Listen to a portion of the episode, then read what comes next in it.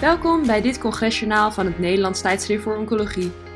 In deze podcastserie brengen wij samen met toonaangevende opinieleiders de highlights van internationale medische congressen direct naar uw spreekkamer. With me today is Dr. Bob Lee of the Memorial Sloan Kettering Cancer Center to discuss the Phase 2 CodeBreak 100 trial recently presented at the WCLC 2020 meeting.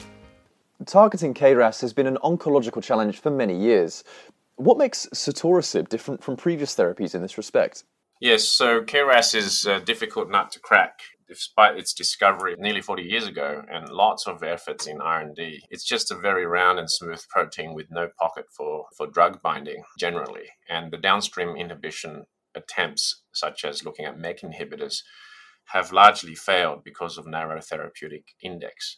So sotorasib is different because it uses a novel mechanism of action, and that was based upon the discovery. Uh, this was uh, credit to uh, Dr. Shokat's lab in UCSF, uh, published back in 2013, seeing that KRAS mutant protein actually oscillates between a GTP bound active state and a GDP bound inactive state.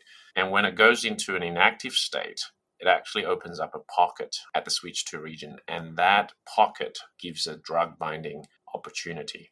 And further work done by uh, my colleagues uh, Piro Lito and Neal Rosen and others at Memorial Sloan Kettering Cancer Center had described this trapping mechanism where we can actually develop a drug to bind to that opening pocket in a GDP bound inactive state and thus trapping the KRAS mutant protein in its inactive form, that, thus shutting down oncogenic signaling and the cancer stops growing. So sotorasib uses uh, this similar mechanism of trapping by binding to the uh, GDP bound uh, inactive KRAS G12C. So this is a highly specific small molecule that inhibits KRAS G12C with a totally different mechanism than previous attempts. Are KRAS G12C mutations a common finding in non small cell lung cancer? And does the presence of such a mutation have a certain prognostic or therapeutic implication?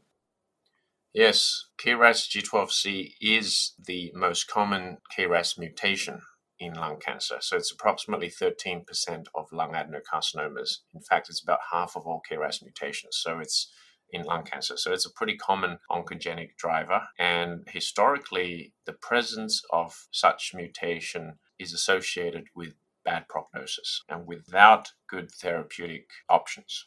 So it's unfortunate to have KRAS generally because we don't have very highly effective targeted drugs and these patients do worse. So that's the historical prognostic and lack of therapeutic uh, implication uh, with KRAS. And coming back to the phase 2 CodeBreak 100 trial, what kind of patients did this trial enroll and how were these patients treated?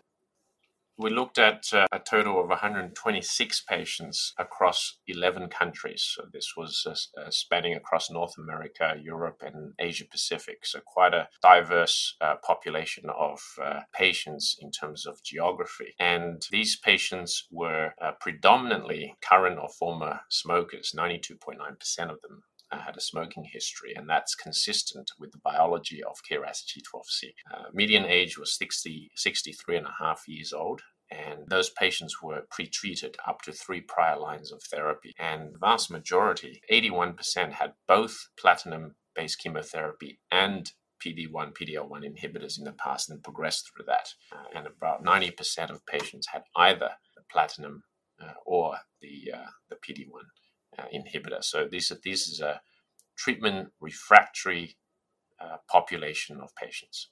How did sotorasib perform in this setting, and did the drug prove to be durable? Yes, so the primary endpoint was overall response rate, and we achieved a 37.1% uh, overall confirmed overall response rate. We also saw 81% of patients had some degree of tumor shrinkage, so it did help most patients the median percent of tumor shrinkage was 60% shrinkage. So that's, uh, and including three com- confirmed uh, complete responses and 43 partial responses, suggesting these uh, shrinkages or responses were deep.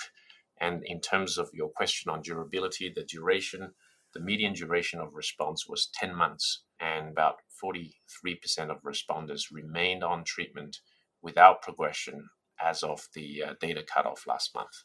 And finally, based on these results, what are the future plans with sotorasib in non small cell lung cancer? So, uh, this is a clinically meaningful uh, result, and based on the overall response rate of 37.1%, a median duration of response of 10 months, we also saw a median progression free survival of 6.8 months. These results uh, have been submitted to the uh, regulatory agencies, including the United States FDA. The sotorasib drug was granted recently granted the breakthrough therapy designation by the FDA, so that's encouraging. And the regulatory filings have been uh, submitted to the FDA and the European Medicines Agency uh, for approval. So it's currently under review. There are also ongoing dialogue uh, with other regulatory agencies in other countries, including China, including Australia, Japan, Canada, Brazil, many other countries.